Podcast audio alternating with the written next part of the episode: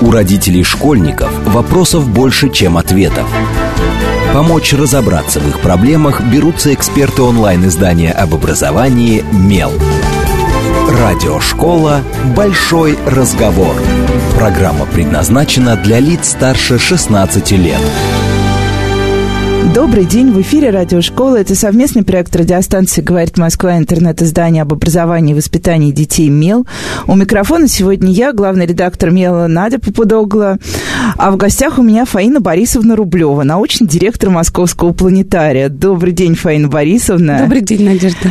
И я думаю, что вы, в общем-то, уже, наверное, даже и догадались, э, что у нас будет сегодня за тема обсуждать мы будем именно тот самый планетарий. Как менялся планетарий, зачем он нужен городу, а какую роль он играл в жизни города раньше, меняется ли она сейчас, и что вообще происходит с планетарием. Но первый вопрос у меня будет такой. А, стандартно, когда школьники, школьников куда-то водят их а, учителя, а, звучит такая фраза «Сегодня мы пойдем в музей». И внезапно этим музеем оказывается планетарий. Вот на самом деле, как бы вы для себя как вы для себя определяете планетарий в этой вот линейке городских учреждений образования, культуры и так далее? Ну, потому что, ну, мне кажется, что очень странно называть планетарий музеем. Я с вами полностью согласна. Планетарий – это планетарий, он самодостаточен. И меня часто об этом спрашивают, и как-то мне пришла в голову такая мысль. Музеев много, а планетарий один. И да, кстати, вот на самом деле московский планетарий это же первый. Первый планетарий в СССР. Да. А сколько сейчас вообще планетариев и коммуницирует ли московский планетарий с окружающим миром российским? Безусловно, конечно. Он был первый, он был главный, он был ведущий. И э, остальные планетарии частично строились по образу и подобию, например, Волгоградский, который вот сейчас отмечает свое 65-летие, а, Ленинградский планетарий, Киевский, большие планетарии. Ну и было много а, средних и малых планетариев. Сегодня их меньше, чем раньше, потому что часть из них располагалась в храмовых а, зданиях, культовых, и они, естественно, оттуда были выселены в свое время, но и новые строятся тоже сегодня. Поэтому где-то 50, наверное, планетариев функционируют существует по России и странам СНГ. Мы, э, безусловно, общаемся, взаимодействуем, потому что это единое сообщество, дружное, нацеленное на взаимопомощь. И тут хочется сразу спросить про то, что же, что же это за взаимопомощь. На самом деле, а, я поняла, что я не сказала очень важную вещь, почему, собственно, мы выбрали э, эту тему, это время. И вряд ли даже многие москвичи это знают, но планетарий сейчас отмечает свое 90-летие, именно московский планетарий. И мы можем, собственно, взять очень понятную точку отсчета, с какого момента началась история планетариев в жизни СССР, России и э, всех нас. Но вот э, если вернуться к самому началу, к истории, к тому, зачем же создавался первый планетарий? Ну, понятно, великие советские стройки, великие советские идеи. Но вот какова была миссия планетария на самом старте? Просвещение. То есть это исключительно популяризация Просветительский знания. проект. Абсолютно. А что, что для этого было вот в первом планетарии? Как это было организовано? Ну, во-первых, его история начинается за два года до открытия. В 1927 году было принято постановление о постройке в Москве планетария. А, просвещенная публика а, была крайне недовольна тем, что такой большой крупный европейский город, как Москва, не имеет планетария. К тому времени в трех столицах мировых были планетарии в Берлине, Вене и Риме. И а, изучая этот опыт, деятели культуры, науки и просвещения пришли к выводу, что в Москве необходимо построить планетарий, причем большой. Ну, и раз уж мы сказали, что, да, функция это просвещение, э, все москвичи, э, кого есть дети, которые хоть когда-либо интересовались звездным небом и так далее, знают, что в планетарии есть астрономический кружок. Э, и мне кажется, вот совсем недавно планетарий объявил очередной набор ежегодный в астрономический кружок. А в чем сейчас функция этого кружка и с какого момента он существует? Он существует с 1934 года. То есть через пять лет после открытия Московского планетария, он открылся в 1929 году, с помощью газеты «Пионерская правда», был объявлен первый набор школьников, ребят, желающих изучать астрономию в кружки Московского планетария. С тех пор прошло 85 лет. И вообще не прерывалась традиция? Немножко прерывалась в период, ну, время реконстру... вой... а, реконстру... в период реконструкции. Во время войны работал кружок. То есть вообще планетарий работал. Он не работал всего лишь два месяца во время войны. А так все время он работал. Сюда водили детей, сюда приходили солдаты, которые приезжали сюда на в отпуск кратковременный. Раненые бойцы их приводили сюда, кто мог ходить. И этот кружок сейчас, он для кого? Это какой класс, какие у него задачи, что вообще происходит с детьми вот за год пребывания их в кружке планетария? Я могу сказать, что его назначение не изменилось. Вот с тех самых пор обучать астрономии, изучать звездное небо, ну, а насколько он ложится, например, вот мы знаем, что сейчас э, астрономия в каком-то смысле переживает э, ну, странно сказать возрождение. На самом деле, вряд ли это так. Но, по крайней мере, астрономию опять заявили как предмет после достаточно долгого, долгого периода, когда астрономия вообще в списках не значилась. Я, например, училась в школе в 90-е. У нас не было в школе никаких э, даже признаков астрономии. Мы там пару раз в курсе физики касались э, э, этой темы и уходили дальше. То есть э, все, что я знаю о космосе, планетах и так далее, это было либо то, что мне рассказали дома, либо то, что я уже узнала по неволе после школы. Но сейчас немножко другая картина. А, и это чувствуется как-то вот в жизни кружка? Или на самом деле не меняется интерес а, и приходит каждый год мотивированные не дети? Не меняется, не меняется. Дети, которым интересно, которые уже получили какие-то первоначальные знания и проявили свой интерес, они были всегда. Более того, за эти годы, что не было астрономии в списке учебных предметов, а стали появляться новые олимпиады астрономические. То есть интерес к изучению астрономии, он не падал. И если его в школе не было, то он уходил в дополнительное образование. Ага, то есть это было такое просто, получается, формальное отсутствие.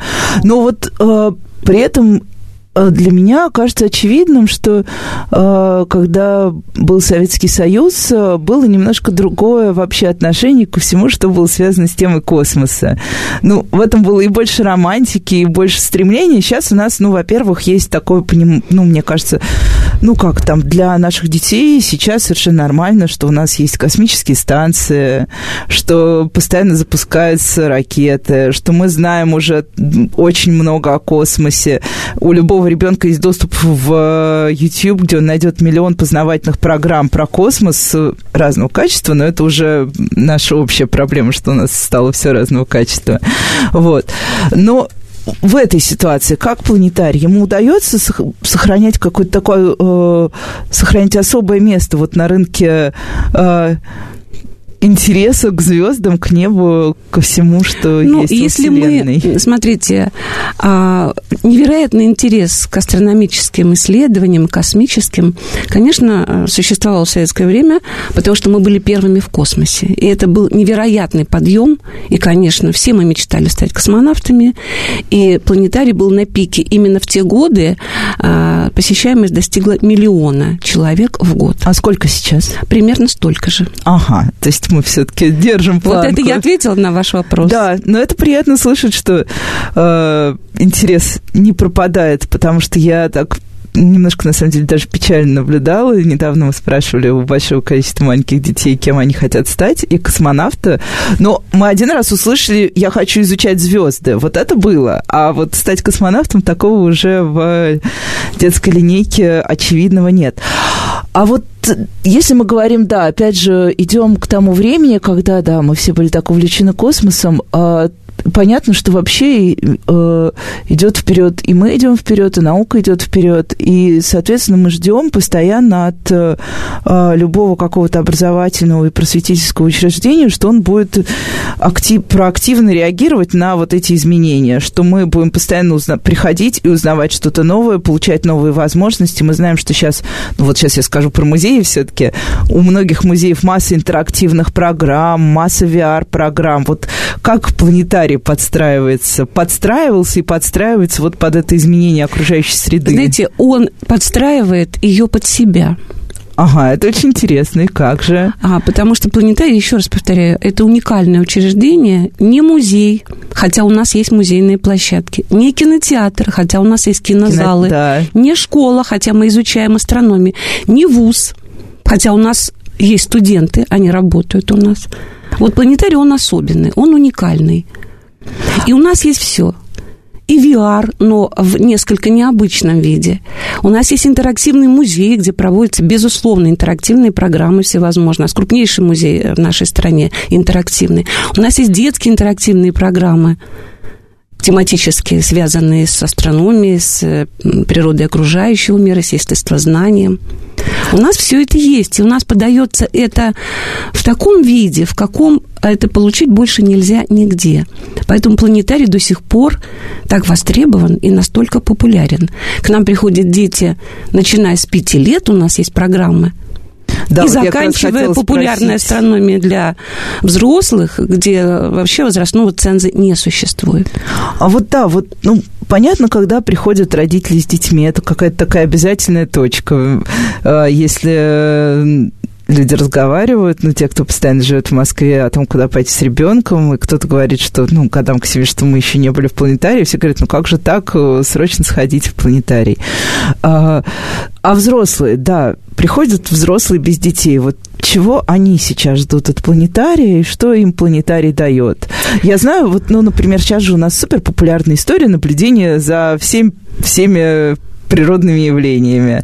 Когда происходят какие-то затмения и так далее, нам по всем э, каналам сообщают, что да, вот наконец-то и Москва тоже сможет увидеть, все бегут и начинают искать точку. Что еще, помимо вот таких каких-то очевидных э, достаточно вещей? Ну, вы знаете, наблюдение э, таких э, явлений все-таки крайне редко происходит, потому что их происходит несколько в году, не, не все они бывают видны из Москвы, в наших да. широтах. Поэтому если видно какое-то затмение у нас, как было в 2015 году, мы наблюдали а, частное солнечное затмение, то все, конечно, бежали к нам, и мы очень хорошо организовали это наблюдение с э, фильтрами, со специальными очками. Люди приходили и могли не только посмотреть, но и получить грамотную консультацию. Ну, потому что, да, никто, на самом деле, ну, большинство уже не как правило, природу не затмений. И вот да. вы спросили, зачем-то новым приходить. Ну, во-первых, нужно иметь некую базу все-таки, да, а, начальную. Вот мы рассказываем, как устроен мир, э, как можно изучать звездное небо, зачем нам это нужно, мы можем прожить без этого, оказывается, нет, не можем. Мы это объясняем людям. И в процессе наших, нашего взаимодействия мы стараемся формировать научную картину мира, а потом уже на эту картину уже можно добавлять новые открытия какие-то, да, и вы сказали, что астрономия была забыта, но это был забыт предмет. Но астрономия ну, да, это да. сегодня одна из, это, это флагман современного современного естествознания, она невероятный сейчас переживает прогресс, потому что открываются совершенно новые каналы исследования. Сегодня э, астрономия уже не просто всеволновая, она многоканальная. И это выдающееся открытие. Мы, наконец, зарегистрировали гравитационные волны, наконец-то получено изображение черной дыры. Но когда человек не знает суть этих явлений, то эта информация, она не может быть воспринята адекватно. Поэтому мы даем начальные знания, а потом эти знания можно углублять. У нас есть проекты для людей, э, которые хотят э, углублять свои знания. Это трибуна ученого, на которую приходят выступать выдающиеся астрономы, академики, директора крупнейших институтов профильных. Но это такое внутреннее какое-то экспертное, да, история? Почему? Или она доступная? Конечно, тоже? билет. Она общедоступная. Продаются билеты, все знают, это очень доступно все. И э, часть этих ученых, кстати, выпускники наших кружков астрономических. То есть у нас вот эта связь поколений, она не прерывается. И сегодня кружковцы общаясь с такими выпускниками, конечно, получают великолепный образец. И некоторые из них, участвуя в Олимпиадах, выбирают свой дальнейший путь, связанный с планетарием и изучением звездного неба, с астрономией. И тут, да, вот я как раз, вы сказали еще про студентов, я хотела спросить, вот, да, выпускники кружков, вы как-то за ними наблюдаете, да, что с а ними вы знаете, происходит дальше, они, они к вам возвращаются? Они не уходят с планетария. Они не уходят. Я всегда, вот у нас на днях будет первое занятие первого э, курса. Это, как правило, приходят дети с родителями, устраиваем большое такое собрание. И я всегда говорю напутственные какие-то слова, приглашая их в нашу большую а, звездную семью. Вот мы планетарий называем звездный дом. И все они становятся вот э, в этом доме нашими общими друзьями, соседями, сотрудниками в процессе этого взаимодействия. И они не уходят из планетария. Они приходят к нам. А чем вот занимаются именно студенты? Они ведут экскурсии, они читают как лекции? Как правило, это экскурсоводы. А с третьего курса они могут уже читать лекции по астрономии для школьников. Это очень приятно слышать, да, что люди возвращаются. А, но тут я еще тоже немножко хочу вернуться как раз к истории планетария, потому что а, тоже те, кто давно живет в Москве, я думаю, помнят э, такой смутный период, когда, по сути, было непонятно, останется с нами в Москве планетарий или нет. Там были споры, я помню, хозяйствующих субъектов, и планетарий, и звездный зал был, ну, писали, по крайней мере, газета, что все на грани разрушения. Что на самом деле это был за момент, и как удалось вот вывести планетарий обратно из всего этого так, какого-то страшного такого болота, в которое он внезапно там попал, ну, как многие из нас в тот период. А, да, планетарий э, этой участи не избежал. 90-е годы. Он был закрыт на ремонт сначала, на капитальный, потому что с момента открытия капитального ремонта не было ни разу. Был небольшой ремонт, ну, периодически какой-то такой небольшой. А обновление было к 50-летию планетария, к 1979 году, как раз в тот год планетарий был награжден очень высокой наградой государственной, орденом Трудового Красного Знамени. Я, например, очень горжусь этой наградой, потому что Трудового Красного Знамени, то есть за труд, который люди вложили в то, чтобы планетарий стал известен не только в нашей стране, но и широко известен за рубежом. Он и до сих пор э, имеет такие вот э, передовые позиции держит, входит в пятерку лучших планетариев мира. Так вот, э, ремонт затянулся, потому что в стране произошли сложные события, и кончилось финансирование, и долгие годы. Действительно, мы находились между небом и землей, но в начале 2000-х, в 2007-2008 году московское правительство обратило внимание на ситуацию катастрофическую, с, в общем-то, гордостью, с культовым да, учреждением московским, и решило его все-таки возродить реанимировать, возродить, э, завершить ремонт, реконструкцию и полное переоборудование. Вот это произошло. И в результате планетарий остался на своем месте, он сохранил свою и ведущую роль, и сегодня обладает лучшим оборудованием, оснащен по последнему слову планетарской техники. А что в этот момент происходило, вот когда э, все, все было непонятно, что же будет дальше с планетарием? Что в этот момент было с сотрудниками, как раз с детьми, с а. кружками? А... Или это такой момент общего, простое просто? Некоторое время э, еще оставались собирались и сотрудники, и велись кружки. Но постепенно, когда стало понятно, что быстро не получится. Ситуации нет. Да, она, она усугублялась с каждым годом, и дефолт, и всевозможные события, которые происходили в стране, мне, конечно, не способствовали тому, чтобы планетарий как-то поднимался. Но по-разному. Читали лекции выездные, по школам ездили, еще астрономия оставалась в некоторых школах, и по инерции многие учителя, которые возили своих детей, они приглашали э, лекторов, астрономов для того, чтобы читать читать лекции в школах, мы проводили наблюдения еще на нашей обсерватории. То есть мы как-то пытались поддерживать деятельность планетария, но э, это было все сложнее и сложнее.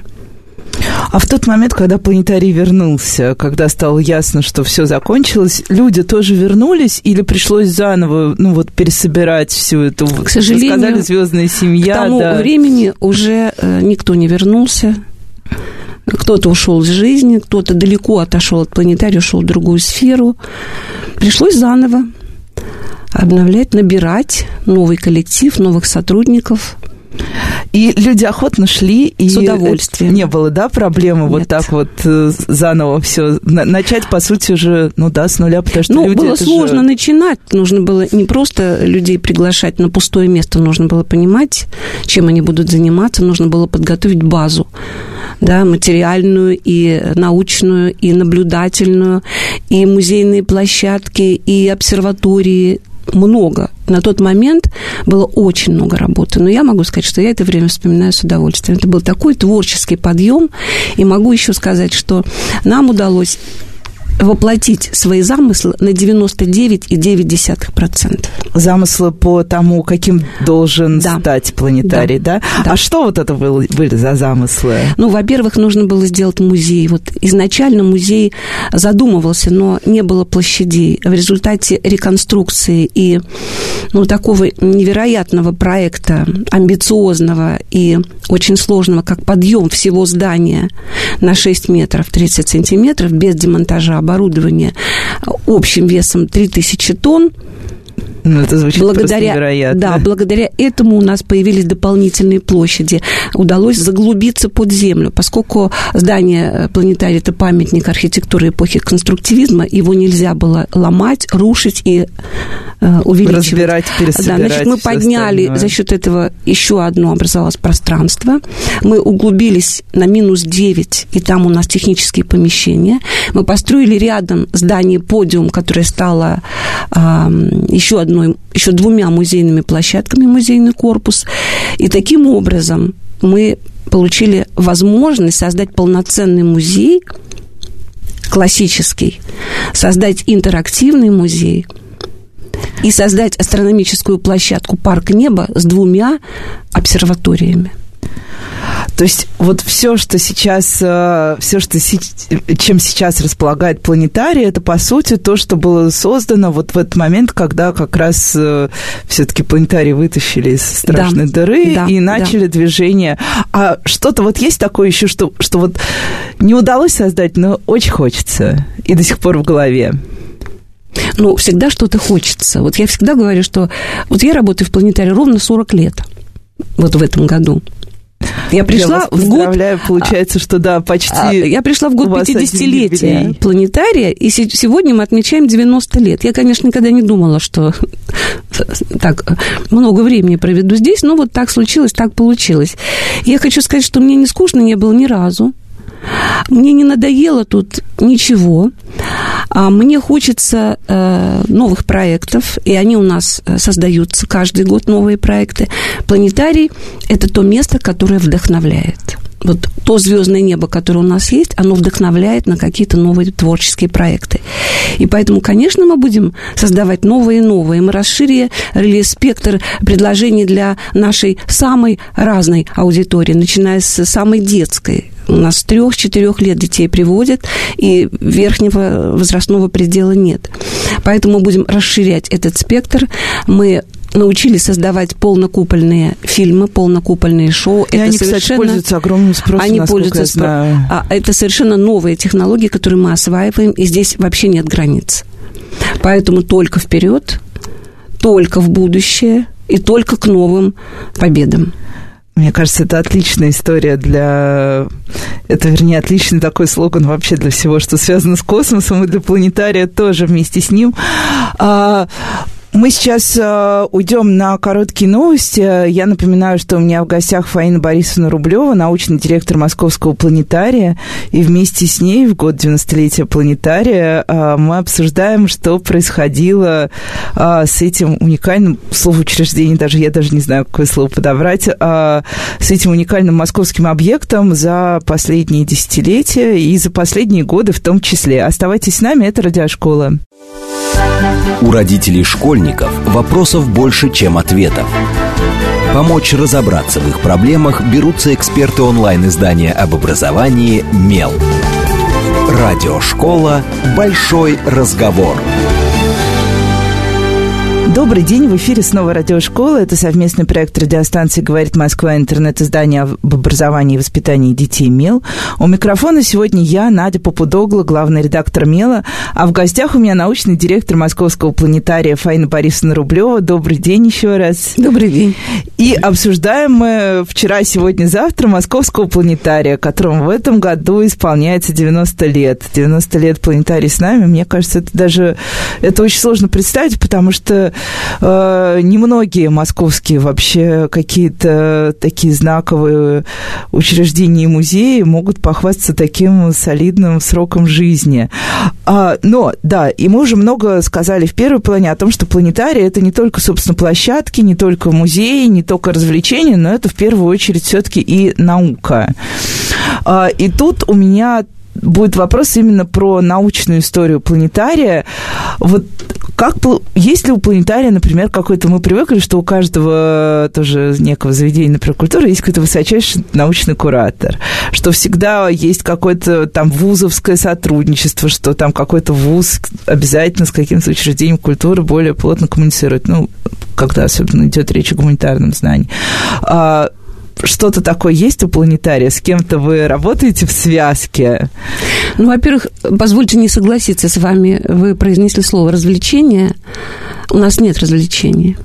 Но это все образование, да. Я это все образование, это просвещение, это увлечение, но ни в коем случае не развлечение. Я всегда категорически против этого. Вот. Что касается куратора, конечно, Московский государственный университет. Ага. У нас есть ученый совет, который возглавляет Виктор Антонович Садовничий. Так, вот уже, да. И... А его заместитель а, академик Анатолий Михайлович Черепащук.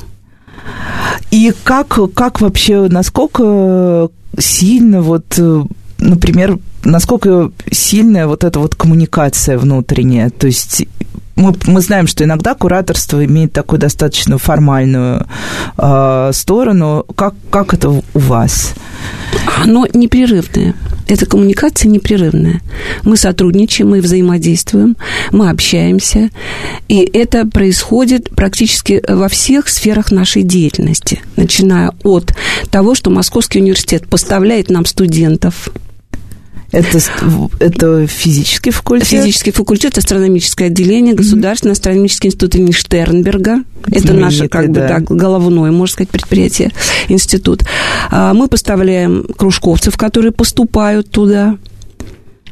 Потом они возвращаются к нам в качестве сотрудников, экскурсоводов, научных сотрудников, лекторов, ведущих кружков – то есть это в том числе и студенческая работа, да. и классическая такая научная да. история. Конечно. То есть начиная с этого, дальше это рецензирование всех наших продуктов, как мы сейчас, всех наших ага, проектов. То есть вот обязательно. Каждый конечно, проект, то есть он все-таки такой вот. Это прямо... научная редакция всех наших текстов это консультирование по всем вопросам. Вот я могу сказать, что сейчас мы заканчиваем к юбилею новый полнокупольный фильм «Разноцветная вселенная» это серьезного, глубокого научного содержания фильм именно о а, всеволновой астрономии, об исследованиях небесных объектов в различных диапазонах электромагнитных волн. А, автором сценария является доктор физико-математических наук Анатолий Владимирович Засов. А, выпускник астрономического кружка, заведующий отделением Московского университета Гаиша. И это непрерывная связь. Мы ставим фильм по его сценарию. Естественно, он является консультантом научным. А для какого возраста этот фильм? Он для средней, ну, как сказать, семейной аудитории. Семейная аудитория, да? да? Э, ну, 12 плюс, я бы сказала. Ну, вот, понятно, да, что не Да, для школьников большой, и да. для взрослых, да. А перед этим наш фильм «Обитаемая луна» консультантом был Владислав Владимирович Шевченко, тоже доктор наук, специалист по Луне, заведующий отделом Луны и планет э, Гаишемгл. То есть мы непосредственно взаимодействуем. А кроме того, на трибуне ученого у нас постоянно присутствуют и выступают члены нашего ученого совета. Ну, и тут я немножко вернусь опять же к фильмам, потому что наша аудитория родители, и они, естественно, тут же помечают себе, я надеюсь, в блокнотах, что скоро можно будет прийти и увидеть что-то новое. А сколько вообще времени уходит вот на разработку такого? Ну, потому что я так понимаю, что это получается очень большой проект и научный, и э, проект с точки зрения продакшн технического Производства. производства. Да, да. да. Вот как, как создаются такие фильмы? А, ну, в среднем уходит год. То есть целый И год когда на- уже готовый сценарий есть, дальше идет работа А кто... над адаптацией Мгм. сценария, дальше идет работа над разработкой всех сцен, ну и так далее. Это сложный производственный процесс. Мы его осваиваем. Конечно, у нас нет такого большого опыта, как, скажем, у европейских студий по производству такого контента, потому что они только этим и занимаются. Мы же еще планетарий, поэтому нам нужны свои какие-то проекты. У нас м, проходят, э, например, новогодние представления, где мы тоже э, такой э, контент готовим. У нас проходят концерты тоже под звездным небом и под каким-то интересным сценарием. То есть э, наша студия производственная, она еще занимается и другими проектами. Поэтому так долго. То есть у вас есть собственная производственная Да. студия внутри планетария, это не отдается там, как, ну, как у нас часто бывает, мы отдаем субподрядчику, субподрядчик дает еще одному субподрядчику, и в итоге, а потом Нет, у работает нас есть приемка. видеостудия, у нас есть студия звукозаписывающая, у нас есть оборудование для производства а, 3D-моделей и 3D-графики, у нас есть специалисты, но не могу сказать, что мы уже а, очень опытные в этом плане, мы только-только начинаем, но у нас есть уже определенный опыт. Сейчас третий фильм, который мы заканчиваем, и они все успешные, они все интересные, они все приближаются к европейскому уровню, мы, конечно, еще не можем претендовать на уровень, скажем, там, Голливуда, да, если уж вот таким образом с кино сравнивать, но мы идем к этому. Я думаю, что мы достигнем достаточно высокого уровня и займем свое место и на европейском рынке а, фулдом а, продуктов. И да, логично спросить, вот то, что вы производите, оно как-то экспортируется, оно куда-то уходит, кроме московского планетария, те же фильмы, хотя бы там вот в другие, например, э, наши российские планетарии, планетарии СНГ, или пока это такая закрытая история? Нет, Все, все... нет. Это готовый продукт, который мы предлагаем на рынке. А Что-то у нас покупают, не очень активно. Я могу сказать, что остальные планетарии, к сожалению, не имеют такой возможности закупать вот такой продукт. Ну, наверное, у них нет и возможности производить еще, мне кажется. У некоторых и нет возможности. Некоторые пытаются это делать сами, ну, на разных уровнях. И я тут не берусь осуждать и обсуждать, конечно, потому что я это- бесконечно благодарна коллегам, которые в своих условиях стараются хоть что-то делать. И это замечательно просто. То, что они стремятся к этому, то, что они а, учатся. И я думаю, что... Ну, то, что у людей просто не пропадает энтузиазм. Безусловно. Но я же говорю, уже- планетарий вдохновляет всегда. Какой бы он ни был, маленький, большой, любой, там работают люди увлеченные, влюбленные, и поэтому они стараются сделать свой планетарий лучше. Поэтому мы, конечно, предлагаем. Предлагаем по достаточно демократичной цене, и кто-то у нас покупает. Не могу сказать, что массово, но все-таки людям нравятся наши фильмы, и они мечтают, я могу сказать, их приобрести для демонстрации в своем планетарии. Ну, и когда у нас бывают, э, ну, когда мы разговариваем с руководителями даже разных музеев, например, у нас стандартно все рассказывают о каких-то, ну, у всех есть какой-то идеальный такой, не то что образец, не образец, а что-то, например, из западного опыта, что вдохновляет, что нравится, что хотелось бы перенести, или даже не хотелось бы, а просто вот фиксируется как факт того, что вот это, например, это удалось Нью-Йоркской библиотеке, мы восхищаемся. Вот у вас есть какая-то такая история про, например, какие-то европейские планетарии, про какие-то практики, или что-то просто из истории, что вам кажется таким вот невероятным тоже и вдохновляющим для вас? Вот из истории московского планетария. А, Вы спрашивали вначале, как он развивался. Он стал развиваться с первых же дней своего существования. А, Мы знаем все хорошо, что Владимир Маяковский посвятил стихотворение «Пролетарка, пролетарий, приходите в планетарий». Но он не просто так его сочинил. Он приходил в планетарий и вдохновился искусственным звездным небом и выдал нам такое произведение. Но он привел Константина Паустовского. И Паустовский сказал одну очень важную вещь, когда он общался после просмотра с директором планетария Шестовским, а, что ваше небо мертвое, оно не мерцает. И тогда Константин Шестовский задумался о том, как оживить небо. И было написано письмо инженеру Баурсфельду, изобретателю планетария, в Йену, на завод Цейса с просьбой и с вопросом, а как это можно сделать? На что пришел ответ, этого сделать нельзя. И тогда наши умельцы придумали, как оживить небо, и звезды стали мерцать. А потом стало понятно, можно же еще что-то добавлять. Почему, когда восходит солнце, нет алой зари? И она появилась в Московском планетарии. И появилось яркое красное солнце. Говорили, советское солнце восходит. И поплыли по небу облака. И заиграла музыка Глиера, аранжированная специально для этого момента восхода солнца. Это было потрясающе. Потом полетела комета. Потом появились полярные сияния. Потом метеорные дожди – это было развитие, это была техническая база, которой не было ни у кого в мире. И в 1900, по-моему, 1939 году на а, Всемирной выставке в Париже Константин Шестовский продемонстрировал это. И парижский планетарий это изобретение купил. И тут мне стало немножко стыдно, потому что я поняла, что ты ко многому, что тебя окружает, относишься как к данности, потому что я даже, ну, я же, мы же привыкли, что в планетарии есть мерцающее небо, нам кажется, что не может быть иначе. Вот. И... И, и не было а, музыки, и не было стихов, и не было той романтики, которая родилась в московском планетарии, потому что его создавали особенные люди. Ну да, а вот если, если поговорить о том, вот все-таки чего же не хватает? Ну вот я я не верю, что нет ощущения, что чего-то еще не хватает. Но это же такая естественная, когда ты чем-то увлечен, тебе все время хочется делать это еще, еще лучше.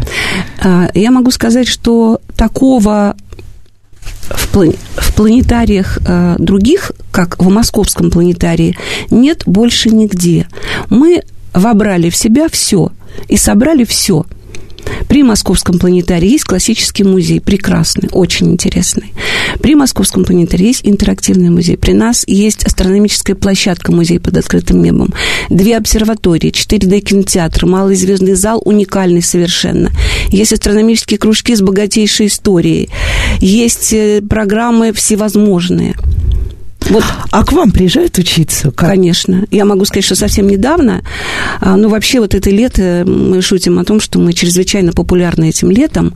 А у нас было три делегации, которые пришли просто в неописуемый восторг от московского планетария. Первая делегация из Казахстана, город Нур-Султан, новый, новое да. название. Они строят у них грандиозный проект планетария и парка научного, потрясающего в Астане, да. потрясающе. И они приехали к нам учиться, и когда они а, увидели все, они сказали, ну да, мы будем пытаться а, повторить, если это можно.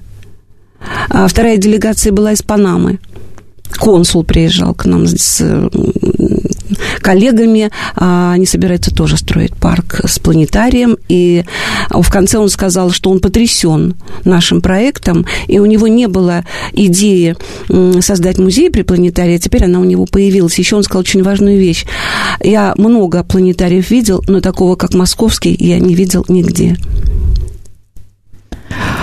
И последняя, вот недавно была делегация из Екатеринбурга, где тоже сейчас э, э, проект создается, создание э, такого центра изучения космоса с планетарием. Поэтому я без ложной скромности могу сказать, что московский планетарий лучший в мире, по тому, а, что его окружает, потому что в нем заложено, потому что он дает посетителям и потому что у него богатый потенциал. Ну, и я задам вопрос, наверное, тут э, даже интереснее всего просто ваша личная позиция какая-то.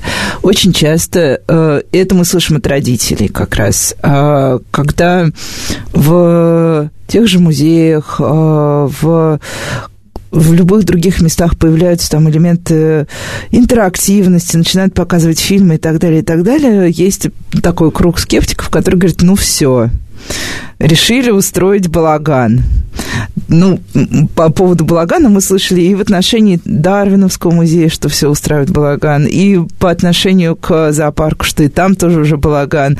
А, про планетарий такого не было, ну, просто как бы, наверное, потому что чуть-чуть меньше людей вовлечено, там, зоопарк, например, как-то более такая очевидная для людей точка, хотя, собственно, входы на минимальном расстоянии. Вот вот балаган или все-таки или все-таки это еще один из способов популяризации науки, да. А что вот закладывается вот в это понятие балаган? Ну что, не надо, хватит идти на поводу. Вот эти вот все там какие-то фильмы начинают показывать, концерты устраивать, еще и елки начинают проводить. Как, как вообще можно музей превратить в площадку для детских елок? Ну, вернемся к началу. Мы не музей. Да. Театр планетария возник еще до войны, потому что люди, которые работали, они понимали, что можно расширять возможности. В звездном зале всегда была сцена. А звездное небо это прекрасные декорации. У нас ставили спектакли до войны. Галилео Галилей, Джордана Бруно, Николай Коперник. Это балаган. Это давняя это традиция. балаган. После войны театр, планетарский театр художественно-эстрадных миниатюр собственных когда выступали э, сотрудники планетария, это были капустники, это были спектакли с астрономическим содержанием. Перед закрытием планетария в 90-е годы возник фантастический театр. Молодые актеры пришли к нам, потому что сцены и вообще сценические возможности невероятные в планетарии. И ставили фантастические произведения. Это ни, никогда не было балаганом. А сегодня, когда дети приходят на новогоднюю елку под звездным небом, такой елки в Москве нет больше нигде. Когда э, арфа звучит под э, движение созвездий и звезд, такого впечатления, такой двойной эффект достичь больше нельзя нигде. Когда дети приходят в интерактивный музей, а это не только тыкание кнопочек, ну да, а это взаимодействие. Считают, что это просто вот, вот, вот интерактивность, раз, раз и все. интерактивность это не всегда экран.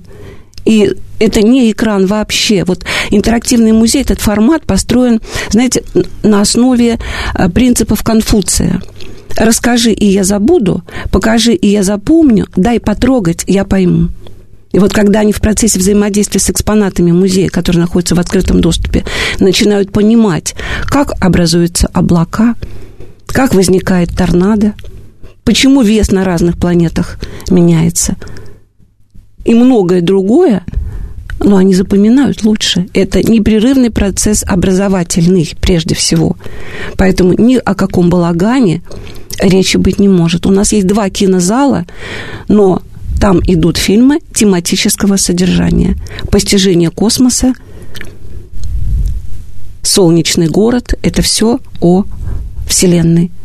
Поэтому все наши площадки, они все тематические. И все наши фильмы тоже имеют тематическое содержание. Поэтому я против слова развлечения, ну а о балагане вообще речи нет. Ну и получается беспрерывное образование. Непрерывное образование. Непрерывно. У нас начинается с пяти лет. У нас есть проект «Театр увлекательной науки». Вот уже 9 программ там есть. Потом дети переходят в лабораторию увлекательной науки. Это 9-12 лет. Затем школа увлекательной науки у нас есть. А затем кружок, пожалуйста. И есть дети, которые проходят прямо всю линейку? Ну, в общем, уже есть те, кто закончил театр увлекать науки, переходят в лабораторию. Да, да, да, вот это дети, этом. это родители увлеченные, дети увлеченные, они влюблены в планетарий, и они просят, дайте нам еще что-то. Вот мы прослушали этот курс, поиграли во все, посмотрели, потому что для детей это все-таки такого игрового характера, но все равно с познавательным контентом. Мы хотим дальше развиваться, и мы даем им это. Ну и да, раз образование, нужно сразу наверное, да, произнести э, э, что-то про школы. Школы, да, у школ сейчас мы знаем, что политика департамента образования, она в том числе ориентирована на то, чтобы школы иногда выходили за пределы школы. У нас есть э, день в музее, и тут мы помним, что планетарий не да. музей. У нас есть день в библиотеке, но какое-то взаимодействие со школами ведется, есть какой-то запрос от школ, в чем его суть и как вы на него откликаетесь? Ну, э, со школами мы взаимодействовали всегда, и сейчас взаимодействуем тоже. И основная наша аудитория во-первых, целевая аудитория все-таки это школа, а основная аудитория в рабочие дни это школьники – которых везут в планетарий. То есть это тоже э, входит вот в, в рамки вот этих вот тематических школьных дней Конечно. планетарий? Это экскурсии по нашим музеям, это просмотр фильма и просмотр звездной программы. У нас есть фильмы, которые практически соответствуют программе школьной по естествознанию, по природоведению, по окружающему миру. Дети проходят это в школе, а приходят к нам и видят Это на куполе. И, конечно, эффект совершенно другой. Мы, еще раз повторю, мы не школа, но мы помогаем школе. А сами ваши сотрудники, например, те же ездят в школы, рассказывают. Бывает такой вот запрос? Да, да. это называется выездные лекции те школы, которые не могут вывести или не могут так часто вывозить детей, приглашают ну, мы знаем, к себе. сейчас есть ограничения определенные. Да, да приглашают к себе, лектор приезжает в школу, в класс, на тему, которую запрашивает школа. У нас есть циклы лекций разработаны для разных возрастных категорий. И, конечно, мы это делаем. И нельзя тоже не спросить, мы очень часто слышим от э, самых разных спикеров, что сейчас очень сильно изменились дети, и их, ну, ничем не удивишь. Условно говоря, что наличие там планшета, ноутбука и телефона э, сделало детей такими, ну, вот ты их приводишь, и они говорят, да, у меня есть приложение со звездным небом там. Или, да, я это уже все видел. У вас есть такое ощущение от детей или нет? Или дети все-таки продолжают удивляться Знаете, вот я глубоко убеждена, что дети одинаковые. Детям интересно, если интересно. И приходят разные, с телефонами, с планшетами, чего каких только гаджетов нет. Наверное, только этим они отличаются от детей там 40-летней давности, 20-летней, да? Но они заходят в звездный зал, и когда на них буквально обрушивается звездное небо, они замолкают, и весь сеанс находится под впечатлением вот этой картины. Ни один экран, ни один не гаджет не, перед, не, нет, не, свет, не, не передаст ощущение настоящего неба, погружения. Дети ведь не видят неба в Москве и больших городах, его нет. А когда они видят, сколько звезд на этом небе, это открытие, это грандиозное открытие, это мощное эмоциональное воздействие. То есть, по Поэтому сути. И тогда они понимают, что никакой планшет не передаст этого ощущения. И но при этом э, вам самим становится, например, проще. Вот у нас э, сравнительно недавно была в эфире Олеся Лукашук, директор одной из московских школ, и она вела астрономический кружок в своей школе в свое время, она рассказывала, что как раз из-за того, что небо такое в Москве, у них есть площадка для наблюдений за звездным небом, но из-за того, что небо, как правило, либо серое, либо черное, и звезд на нем особо нет, она говорит, вот для нас э, гаджеты стали такой абсолютной историей про то, как все-таки помочь детям понять, о чем я им рассказываю, ну, потому что, ну, нет неба. Для вас гаджет, он как-то включен в образовательную программу? Мы знаем, что многие, да, э, многие э, тоже, хочется опять сказать, музей, ну, просто сложно, сложно найти аналогию, что во многие программы, например, в гиды и так далее, уже включены какие-то специальные приложения, когда человек приходит, э, на входе он открывает телефон, и телефон ему помогает, а, пройти через там экспозицию, что-то понять, подключиться, послушать какие-то дополнительные курсы, например, э, какие-то учреждения уже даже записывают, например, свои образовательные подкасты и так далее. Вот у вас есть такое какое-то включенность мир приложений ну, уже? Э, мы э, идем по этому пути. Пока я не могу сказать, что весь этот спектр задействован, но мы к этому идем дополненная реальность, например, мы это сейчас делаем. Но э, я хочу сказать, что вот любому учителю, который ведет кружок астрономии, прежде всего надо привести детей в планетарий. Ни один гаджет плоский, ну, не даст этого ощущения. Приведите детей в планетарий, покажите им звездное небо. Мы поможем вам это сделать. Покажем, расскажем. И это совершенно другое. Впечатление люди выходят, дети выходят совершенно другие. Ни один ни одно приложение, ни один экран не даст этого ощущения. Нельзя показать сферическую астрономию, движение небесных светил, точки и линии небесной сферы, на которых строится вся астрономия сферическая, на плоскости. Это никто не понимает. И мне кажется, это отличная нота для финала. А, мне захотелось э, самой вернуться в планетарий. Я давно уже не была. Я надеюсь, что и всем нашим слушателям тоже. Так что приходите в планетарий вместе с детьми. Спасибо большое, Фаина Борисовна. А, с вами была Радиошкола. До встречи на следующей неделе.